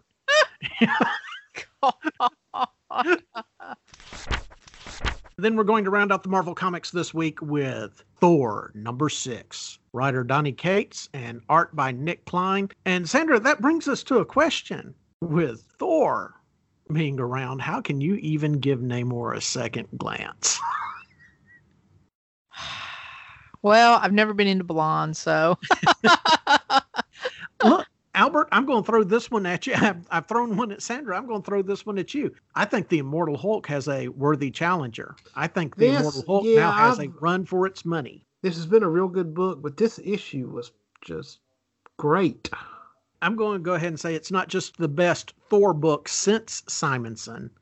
And I say this with all respect to Walter Simonson and all humility. I'm going to go ahead and say this is the best Thor book ever. Uh, I'm not going that far. I, I, can't believe that. No. I'm not going that far. I ain't. Uh, I Name don't a know better about that. Name a better Thor book. Uh, Walt Simonson's Thor. I was about to say Walt that's Simonson's. Thor. I loved Walt Simonson's Thor, and he's the bar, but I think Donny Cates just set a new standard with this. It, it depends. If he, he's gonna have to not get stupid with Noel Well, the and Noel all thing that is a, Venom mess, he's gonna have to tone it down in this book some. the Noel thing's a separate situation. I'm sure Thor will For be now. involved in that. Yeah, Yeah, yeah. but But yeah, like this issue and all the Galactus stuff in it was just it was just amazing. outstanding cosmic. This is why there needs to be a little more coordination between Marvel editorial because there's no way this Thor has a problem with plant people or with Khonshu or Kunush or whatever his name is in Avengers or anything else. There's just no way. This is an outstanding, outstanding book. That splash page, what did Thor see when he was shown his own death? Mm-hmm. this is going to be awesome. Cates is not going to let his Thor run culminate in Knull, the symbiote situation. He's just pointed to where he's going to knock the baseball with it, with that splash page. Yeah. And that just looks absolutely spectacular. That'd be a great story if he can pull it off. I think so too. I went so far as to give the overall score to Thor number six on a scale of one to five. I gave it a six. no, you can't cheat. I gave it straight fives. Straight fives. Straight fives Wow. all the way through. Yeah. Don't wait. Well, you got to wait for them to put it in trade paperback, but don't hesitate to pick this up when it comes out in trade paperback. This is a great Thor book. Yeah. Yeah. Just outstanding. All right. So that runs out our comics for the week. Y'all ready to talk about some of the books that are coming out next week? Sure. So these are the books that are scheduled to come out on August 26, 2020, and we're just going to look over them real quick and say yay or nay whether or not we're interested in them. Boom Studios is coming out with Mega Man Fully Charged number one. Albert, you know far more about Mega Man to me, so what do you think? I'm going to abstain on this because Uh, I'll, I'll give it a yay. I'll give it a shot. The cover looks great. If you're trying to do like a like a cartoonish book, I mean, there's a lot of characters and stuff in Mega Man you could use, and it shouldn't be difficult to do a good job with this book. Okay. Dynamite is coming out with Sacred Six, number two, writer Christopher Priest, artist Gabrielle Abera. Yeah, I seem to remember Sacred Six, number one, and while it didn't impact, and I don't think it actually made it onto the podcast, it's Christopher Priest. I'm typically going to give him two or three issues. Yeah, Isn't I'll that a read it. Vampirella book? Sacred Six? Mm-hmm. Yeah, I believe it is. Okay. Oh, it's a Vampirella book. Mhm. No, I'm not going to read that. Oh, it's Christopher Priest, though. How about you, Sandra? It's No. still Vampirella. All right. it now is here's- Christopher Priest. It is Yeah, it Christopher is Christopher- Priest. I keep saying but it's Christopher no. Priest. Now, here's one I was not aware was coming out, and I am all over this. IDW Comics is putting out a one shot Star Trek Hell's Mirror, written by J.M. DeMatteis and the art by Matthew Dow Smith. And this is dealing with the mirror universe where Spock has a goatee and they're evil, which we've revisited in every version of Star Trek ever. But this is dealing with the mirror universe situation, but it's dealing with Khan in the mirror universe. And Oh. since it's a one shot, yeah, I'm all over this. Wait a minute. Wait a minute. And J.M. DeMatteis and Khan. Yes. Man, I, I might. Yeah, yeah. Sign me up for that one. Yeah, I'm all about this. And it's Yeah, made I'm to gonna look read like the this. original series. Yeah, I'm excited about this. First Star Trek comic I've been excited about in a while. Sleeping Beauties number three, also coming out from IDW, the based on the Stephen King novel, written and adapted by Rio Youers and artist Alison Sampson. Albert, you weren't jumping up and down about it. Sandra, I forget whether or not you were. Nope. I'm going to read it, but this is going to determine the series for me, whether or not I want to continue to follow it. I like number one, but number two didn't really, I didn't feel went anywhere. So I'm going to check out number three and see. This is where all the women are falling asleep. I'll read issue two and see what it does. Well, this is issue three. Three. Oh, Yeah. that- what? Yeah. We didn't talk about issue two. When did? When, I didn't even know issue two came out. Oh, no, I'm sorry. We did one and two at the same time. I apologize. Oh, is that So, what it yeah, was? yeah, Okay, yeah, I I'll give I'll about give it a shot. Sandra? Nope. Nope. Not a Stephen King fan. Not a Stephen King. Okay, fine. Image Comics next week is releasing Bliss number two, writer Sean Lewis, artist Caitlin Yarsky. I know we read number one. I don't think it made it onto the final cut of the podcast. I'm going to read number two and we'll see if we talk about it next week, but I'm not excited about it. Albert No, I mean I'll, I'll give it a shot, but I don't I don't know. and Sandra don't read Stephen King. Nope. that has nothing to do with Bliss number two. I just thought I'd throw it out there. All right. Now, one one that's quickly becoming one of my personal favorites, also from Image, is that Texas Blood number three. I think this book is a no brainer. The first two issues were outstanding. So I'm going to say, yeah, this is a definite for me. What was the plot of this book? The casserole dish. The it's the casserole old dish. sheriff, the casserole dish. And Oh yeah, yeah, this is pretty good. This I liked it. You know, we didn't, issue number two didn't show us the face fate of the casserole dish. It sure didn't. So I hope Chris Condon doesn't forget that. Marvel Comics, real quick. 2020 Force Works number three, 2020 I Wolverine number two. These are that 2020 Iron Man Dan Slott fiasco tie-ins. I'm I'm skipping those. NFW. No. Yeah. So that's nose across the board on that. Empire Captain America, Empire Avengers. I don't care whose art is in Empire Avengers. I'm still I'm I'm not interested. It's the Avengers. I keep saying it. It's the Avengers versus foliage. It's the Avengers versus I don't care about Empire. I saw an ad or not an ad, maybe a tagline or something, and it was no, it was a review. It was a review, and it was talking about Empire Avengers. And it was talking about the army of salad. Oh, that's. I mean, that's. I, I think. I honestly think Death Metal and Empire is in a mad dash to see who can make me hate them more. the army of salad. yes, There's a I'm ranch going. dressing joke in there somewhere. I just No. care. I'm gonna. I am going to. Carlo Magno, you have earned big points from me for your work on Zdarsky's Invaders, so I'm gonna stick with it and finish it off. Plus, Plant Man. God. Albert, where are you on the Empire tie-ins that don't fit your Eliana? I just prefer to skip the whole thing. Okay. Okay, and also, I, I'm going to go back and amend this. Iron Man 2020 number six is also coming out, but that still falls under the category. Yeah, yeah, yeah. Okay, another one that I had no idea was on the radar here Fantastic Four Antithesis, number one of four issues, written by Mark Waid and art by Neal Adams. I'm all oh. over this book. Oh yeah. Yeah. Sign me up. Albert? I don't know. Oh, come on. Waid's writing it. Waid- One of the best post Simonson Fantastic Four runs was Waid. I mean, the best. I have to disagree. Post Simonson? Hickman. Hickman's run was fantastic. Shoot, I forgot about Hickman. But they didn't, you see, it was reading like a really, really good book then, and I forgot about it. Yeah. yeah, Hickman, too. Uh, come on, Albert. It's Mark Waid and Neal Adams, and all Neal Adams is doing is the art. Yeah, I'll give it a read. You don't have to buy into where does water come from situation with Neal Adams. Just look at the pretty pictures. Hellions number three, Zeb Wells, Stephen Segovia. Uh, I like the first one. It's an X book. I'm in. I like Zeb Wells. He does a pretty good job. The first couple of issues were good. I'll I'll keep reading. Sandra, you're trying your damnedest to catch up on the X books, right? Yeah. Uh, yeah, okay. sure, sure I am. You're going to regret it. when Uh, I need to. I need to. Yeah, when Magneto has to do a little rearranging of Atlantis there. That is not happening. X Factor number two, Leah Williams, and art by David Baldeón. I loved the first issue. Albert, you lamented that there was uh, that Multiple Man was not in it, but I think you otherwise thought it was positive. Yeah, I mean, first issue was good. I liked it. Yeah. So we're both down for X Factor. Yep. Moving on to DC Comics being released the week of August 26, 2020. Batgirl number 48. They are canceling Batgirl, but uh, it is a Joker War tie in written by Cecile Castellucci and art by Robbi Rodriguez. It's a Joker War tie in, so I'm going to swing in there and see how they I'll close flip it up. through it.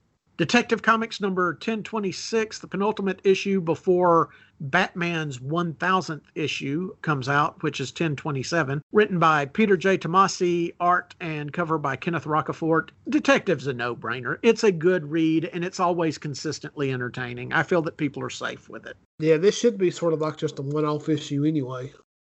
Red Hood number 48, written by Scott Lobdell and art by Brett Booth and Danny Miki. This is also a Joker War tie in, and that's why I'm interested in it. And I, I like Brett Booth's art, so I, I want to swing in there and see that too on Red Hood number 48. I'm not jumping up and down about it, and my primary reason being interested in it is Brett Booth and Joker War tie in. I may read it. Okay, so that's a maybe from you. Yeah. Wonder Woman number 761. I want to see where they go with Maxwell Lord. So I am going in there, but I'm going in there rather unenthusiastically. Maxwell that Lord, you mean Ted Kord? No, Max Lord is uh, playing a part in the Wonder Woman comic. also. What book is using Ted Kord? Well, he may be in the Wonder Woman comic, but Max Lord is a I situation. thought Max Lord just showed up last issue just to say he's not involved with it. I think he has something more to do with it. I could be wrong, but either way, I'm swinging in to follow it up to see exactly at what point does Wonder Woman realize that this disgruntled little teenage girl runaway is doing all of this. I'm not enthusiastic about it simply because Daniel Warren Johnson's Wonder Woman Dead Earth was fantastic and looking at this as kind of it's kind of a two-dimensional situation. It's better than it was previously, but uh, written by Mariko Tamaki and art by Carlo Barberi. How about you, Albert? Yeah, I may stick around for a few more issues to see what it does, but that's that may be it on that book. Flash number 760. Yeah, I'm a positive on. I'm I'm giving it a yay because it's written. It's come. We're coming in on Joshua Williamson's last couple of issues of Flash, and they keep promising that we're going to do something with it. I'm here for the last few issues of that just to see where they go with it. Art by Christian Duce. Yeah, he seems to be bringing back all the speedsters, so I'm I'm with it 100%. Okay. Okay, so y'all have heard me a number of times talk about how much happier I am with streaming and having gotten rid of all satellite and cable, and we just use the internet and we stream Disney Plus, HBO Max, and YouTube and Hulu, right? Yeah. Okay, Hmm. let me share one of the drawbacks to that. It's called YouTube. Denise and I, we both have our own little YouTube preferences, and we watch this and we watch that. But because of uh, this podcast and because of what, a lot of what we do, we have a lot of entertainment news coming in on both, but it's different degrees of entertainment news. And so, Denise, right before we started the podcast tonight, in fact, it's why I'm running a little late, she sees a uh, uh, one of the entertainment channels, IO, I think it is, reporting that we're canceling Russell Brand. Y'all know who Russell Brand is? Yes. Yeah. British comedian. Uh, he used to date Katy Perry for people out there that need a point of reference. So Denise got curious about that. Why are we canceling Russell Brand? The whole thing is because Russell Brand has dared to mansplain. This is the internet's words, not mine. Has dared to mansplain a music video entitled WAP. W A P. I didn't think what is WAP. I thought is what is WAP? Is this a music group? Is this some, you know, this is clearly a song or something. Do y'all know what WAP is? No. I do.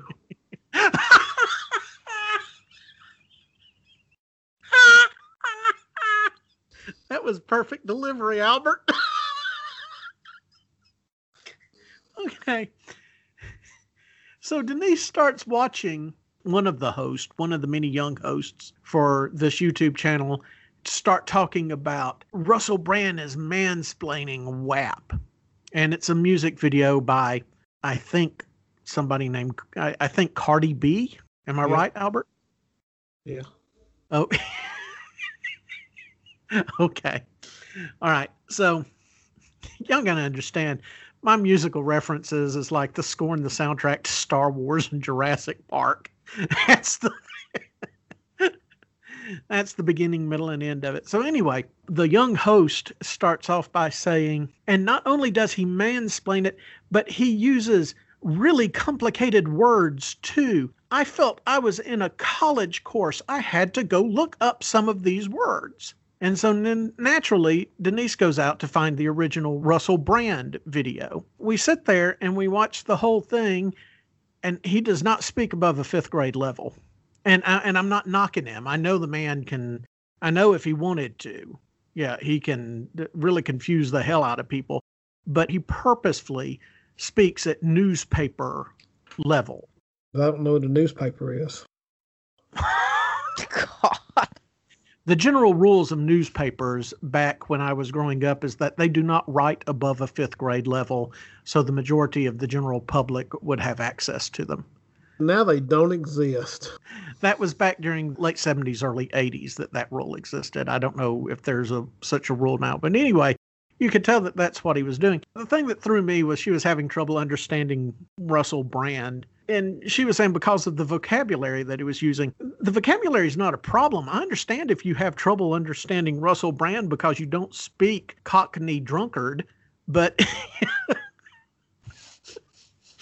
God. but he was speaking pretty straightforward. So naturally, our curiosity gets the best of us. And by our curiosity, I mean Denise's. And so she goes out to find the video named WAP. during that ordeal, during the entire ordeal, I was seriously considering how much would it cost to have them reattach normal cable channels? Oh my gosh. okay, and I'm going to tell Sandra here, and it's going to be bleeped out, but I'm going to tell Sandra what WAP stands for. You should listen to Ben Shapiro explain it. Ben Shapiro explains it? Well, he talks about it. Not the attorney. No, Who? the political commentator guy who, who sounds like a 12 year old. I don't know who Ben Shapiro. Yeah, yeah. If you if you saw him, you know who it was. I really don't. I know who Rush Limbaugh is. I know who. Uh, I make a lot of Alex Jones jokes. Uh, is that? He's in that. In he ain't Alex Jones, but he's closer to Limbaugh. Okay, I don't know. Okay, I know Shapiro, the attorney that defended O.J. Simpson. No, not not him.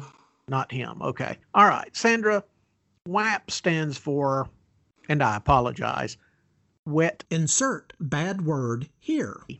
Oh my god the video, let me put it like this. Let's say that I'm Grand Moff Daniel. Grand Moff Daniel.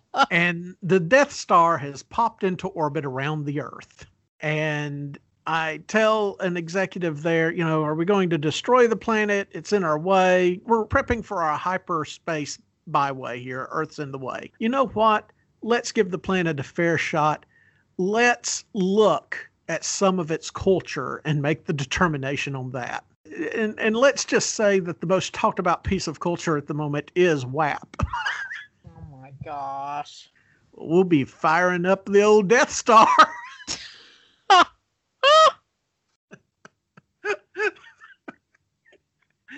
and bopping all the way through. So, anyway, I just had to share that. I see. okay you get the chance, look it up, Sandra. I think I'll pass. did y'all did y'all see that that uh thing Netflix advertised today? What? It's a TV show, and, and why they thought this needed to be made. Why all these people aren't arrested? so it's called Cuties. Is it this is like the is this like the orange that no, I eat? No, no. It's called Cuties. It's a, a show that's rated TV mature. It's about 11 year olds twerking. Oh my. No. Yeah, it's it's real. Grand Moff Daniel, should we fire up one core reactor or all five? Is there any way to take it up to like 10? Can we just run the thing into the planet? yes. Just... I see they've got a small moon. Can we just bump against that and knock it into the planet?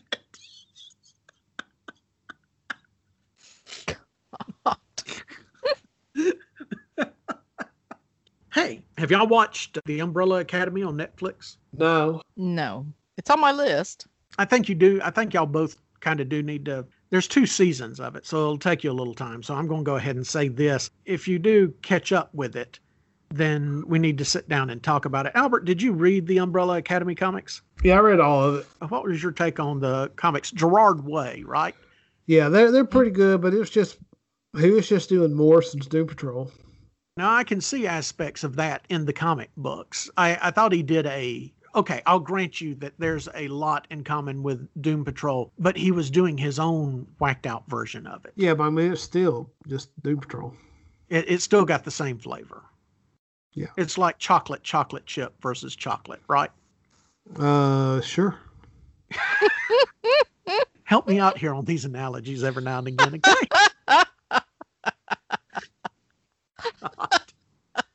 Gerard Way's Umbrella Academy was some whacked out, wild, outstanding visuals, off the wall storytelling, and it was basically an acid trip without the acid.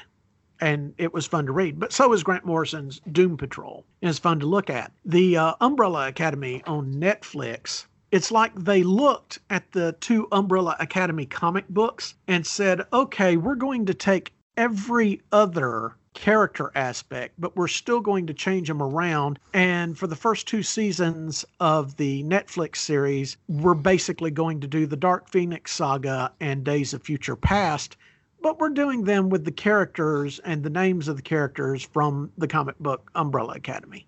I don't begrudge them doing that, but I do feel that as much credit as they give the Umbrella Academy, somewhere somewhere in the credit listing they need to say they need to clearly come forth and say inspired by Chris Claremont, John Byrne X-Men issues. I know they legally probably can't do that because that opens up a can of worms, but I'm also saying that there's enough similarities between the X-Men story arcs in the Netflix series that I really do think if Marvel was interested, and of course they're not interested, they're not going to do this, but if Marvel was interested, there could be an actual lawsuit. I think if Chris Claremont sit down to watch it. Really? Yeah, I think his blood pressure would go through the roof. Now, don't get me wrong, it's entertaining as all hell. You're just watching pseudo versions of the X Men that have been draped in the cloak of the Umbrella Academy. Hmm the Netflix series has little or nothing to do with the actual comic books. They borrow character names, they borrow some concepts, but they're all very watered down. If they went straight forward and copied Gerard Way's Umbrella Academy and just did it unapologetically, then dear God, this would have uh, this would have either been one of the greatest Netflix successes or one of the greatest failures. Either way, people would be screaming about it. But instead, what they did was they took aspects of Gerard Way's characters and then they took X Men issues number 95 through 143 and sprinkled in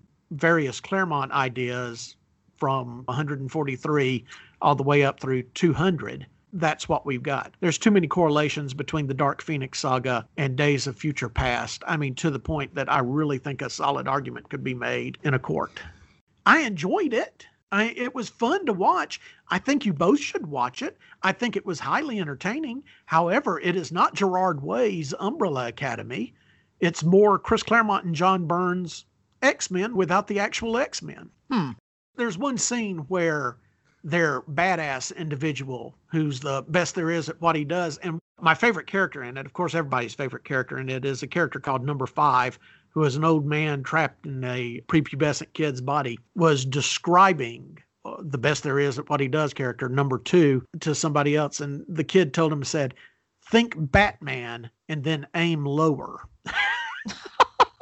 and I thought that was a great line. But there's actually a scene in that where this character is being blasted by the Jean Grey Phoenix equivalent character that's played by Ellen Page. All of the other team members have been blasted by her psionic energy because she's going through a dark phoenix stage and he takes his knives. He don't, you know, I'll give him this. He doesn't have knives in his hand, but he takes his knives and the way he makes his way to the door is by stabbing the knives in the ground and pulling on her. And I mean, that's a damn direct scene from Wolverine slamming his claws into the ground and crawling toward her, crawling toward Dark Phoenix. If you haven't seen Umbrella Academy on Netflix, it's well worth watching. And if you really like Netflix's version of Umbrella Academy, then I strongly suggest you go read the Dark Phoenix saga and Days of Future Past from X Men. Also, you should check out Gerard Way's Umbrella Academy because they didn't come close to his work on this. I think that's a shame. He did some good stuff in Umbrella Academy.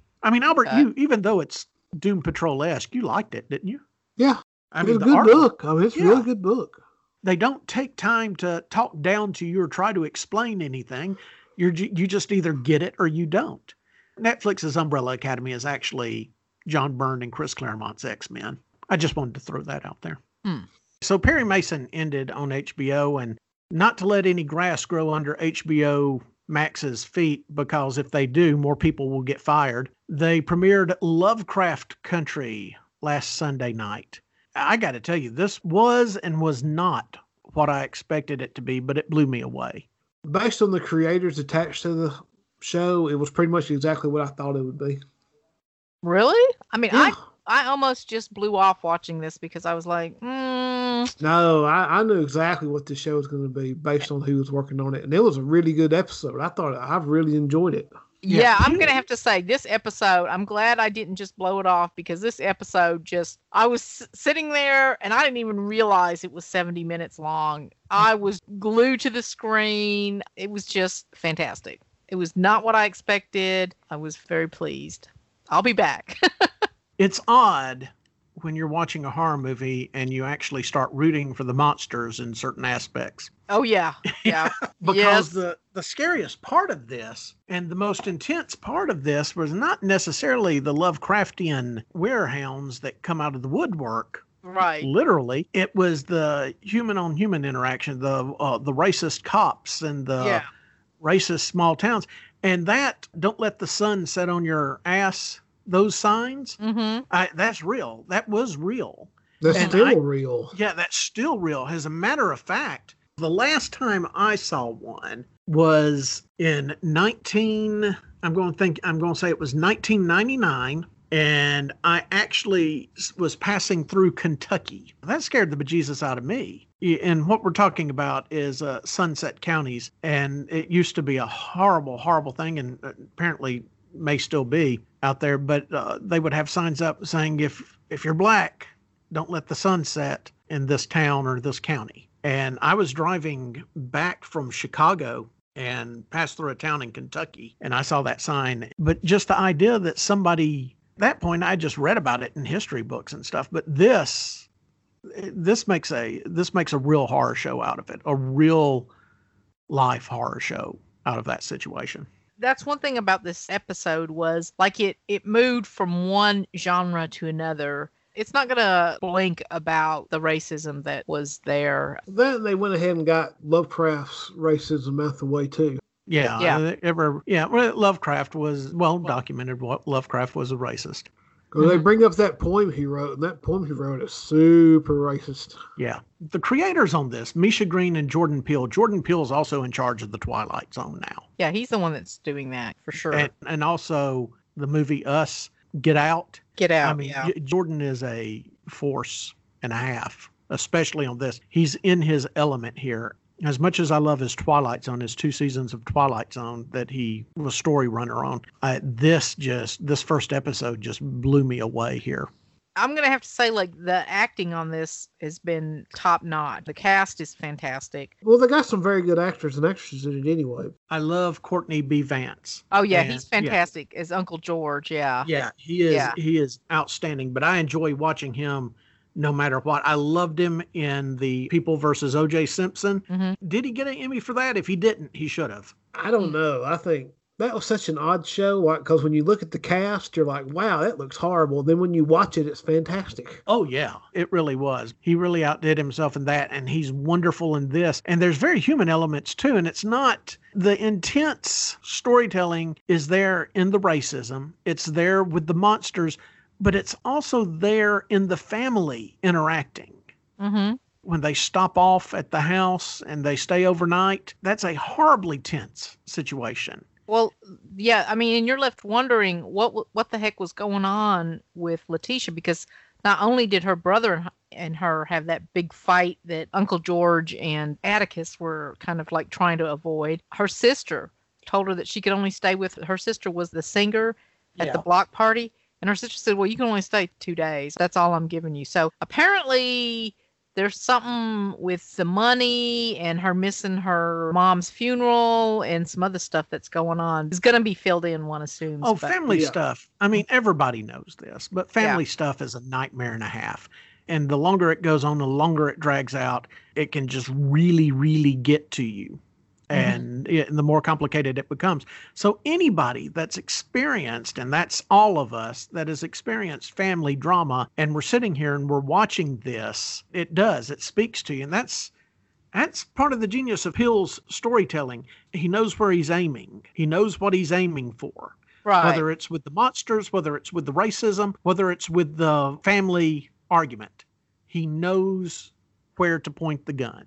I'm looking forward to more of this. Right. And there's a lot of hooks in here. I mean, a lot of mysteries and stuff. Like I said, like what is going on with Letitia and her family. But then there's the thing what the heck is going on with Atticus and the Korean girl. Yeah. You know that he calls there. I'm assuming that the Dejah Thoris character that came out of the yeah, the red, the red Right, alien the red princess, princess was that yeah lowered that- itself that's from the UFO. probably the Korean girl that he called. Yeah. Um, I had to start it over again after I watched it because I there was just so many little details in there and references. For example, A Princess of Mars, the Edgar Rice Burroughs books, Comic War of the books. World, Yeah. the comic books. Did you get the reference to Wonder Woman with Uncle George's wife Yes. and their daughter Diana? Yeah. Did you also catch, and this doesn't require an explanation yet, but it ultimately, you've got to have an explanation for it. But did you catch when they were being chased out of town during daylight and the Rolls Royce, the silver Rolls Royce, Yes, was yes. running alongside them and swiped in front of the truck full of the bigots with Yeah. the shotguns? Right. You know that truck never touched that car. Yeah, yeah. Yeah, I noticed that. I don't know if that's supposed, was that on purpose or just That the way on they purpose. shot it.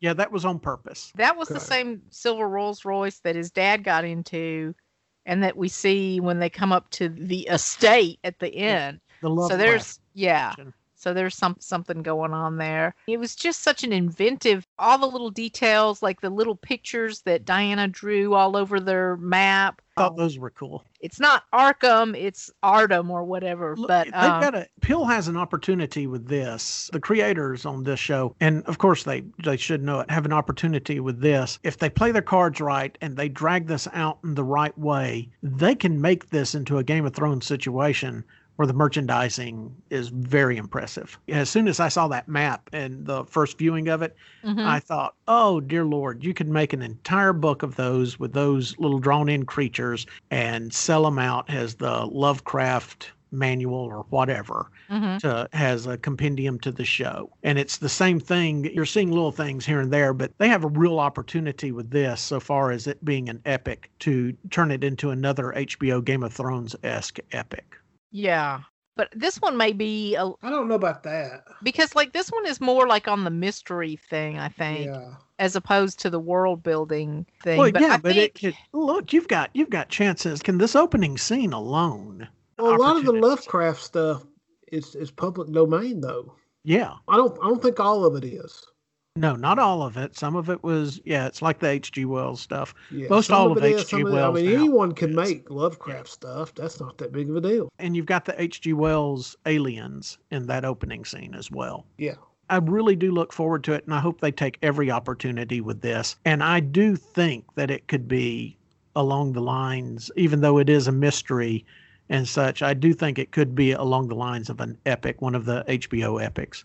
Yeah, I, I agree. I mean, it's timely and it's it's just incredibly engaging. Like I said, It I mean, really is. I and mean, it catches you off guard in many Right. different ways. yes, and there's some great, just some great moments. The Easter eggs that they layer in here, not just with the sci-fi stuff, but like the history stuff. And Jackie Robinson with the bat. Oh, that was yeah, that, was like yeah. I'm playing it in the background on mute, and I did not realize this before, but when I was saying the situation where I came through Kentucky, he was leaving Kentucky. right, and right. And- shot at the bird. So Right. yeah. And I love it that that woman said he woke up from the dream and she said, "Oh, it's nothing happening. We're just crossing another bridge named after some dead Confederate general or Yeah. something yeah. like Now, that." was a good line. too. Yeah. Albert, do you remember all those bottles of True Blood that I used to order? Yeah. Uh oh. That's the kind of merchandising opportunity I'm talking about here. God, I hate True Blood. hey, they sold. That drink tasted awful. How many of them did you drink? One. I was Well, really that's right. thirsty, and we, we and, and I couldn't leave to walk down to the deli because we was been we, were, we had a bunch of people that night or whatever. So I just drunk one. I was like, God, this is the worst. I think it was like blood orange or something like that. It tasted Is it horrible. is it beer? No, it was. no, an it was just energy like a bottled drink. Like the, the Oh. bottle itself was supposed to sort of look like alcohol, like a beer bottle, but the actual drink I think was like a maybe a soft drink of some sorts. kind of like Red Bull, but Yeah, Yes. yeah, yeah. That's what it was. It was it was terrible. so Hmm. I had, and I didn't want to waste it, so I had to drink the I- whole thing. I used to try out all sorts of crap on them. I'd order it in and okay, go ahead. Here, here's the Simpsons Duff beer. Try this. It's only been sitting in the Diamond Warehouse for God knows how long. God. If they didn't die, then I assumed it was safe to sell to the public.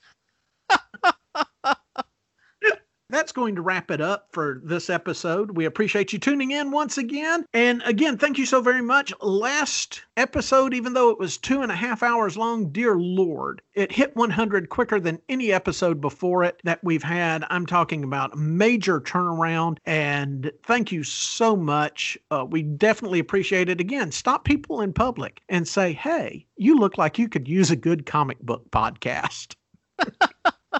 but they don't just talk about comic books. They talk about music videos like WAP. Oh no. Please do give us five stars. Uh, let us know what's on your mind. I have we did skip most of the emails tonight, but I'm glad we got the Ewing thing out of the way because I did. When I read that email, I felt embarrassed. I thought, why in the hell did I not realize that? So we'll get to some emails next time around. Kingdom Casts, that's Kingdom, C A S T S, at Gmail, on Facebook, on Twitter, and Kingdom Comics at Gmail on Facebook, on Twitter. So follow us through any of those sources. Send us email, love us, hate us, let us know what you think. And again, we cannot thank you enough.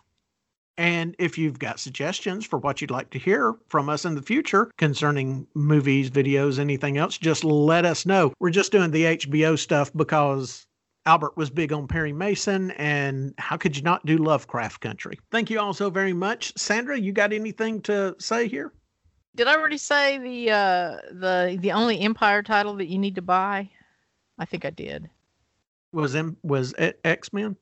No, the only Empire title that you must buy is let me get it right here because it's coming out in September. Empire Fallout Fantastic Four 1 because it has the Alex Ross Submariner Timeless variant cover. Albert and I would argue with you. The only Empire title you need to buy is Empire X Men because it has absolutely nothing to do with the Empire storyline. Ah, that that storyline, I just uh Plus, Illyana almost takes over the world. Albert, what have you got to say? I ain't got nothing to say. I done said it all. All right, then we'll tell them good night, guys. You're not. good night. Thank you all, and we'll talk to you next week. Good night. Kingdom Casts is owned by Kingdom Comics Incorporated and produced by Stan Daniel and Albert Marsh. No part of this program may be reproduced, replicated, or replayed without permission. Special thanks to Sandra Swindle. Also, thanks to our content contributors Jason Bean, Tim Bryant, Denise Daniel, Josh Duke, Alex Fitzpatrick, Charles Hickey, Allison Marceau, Mark Adam Miller, and Contrita Olstad. Logo designed by Geoffrey Gwynn. Edited by Stan Daniel. Kingdom Casts is copyrighted 2020, all rights reserved.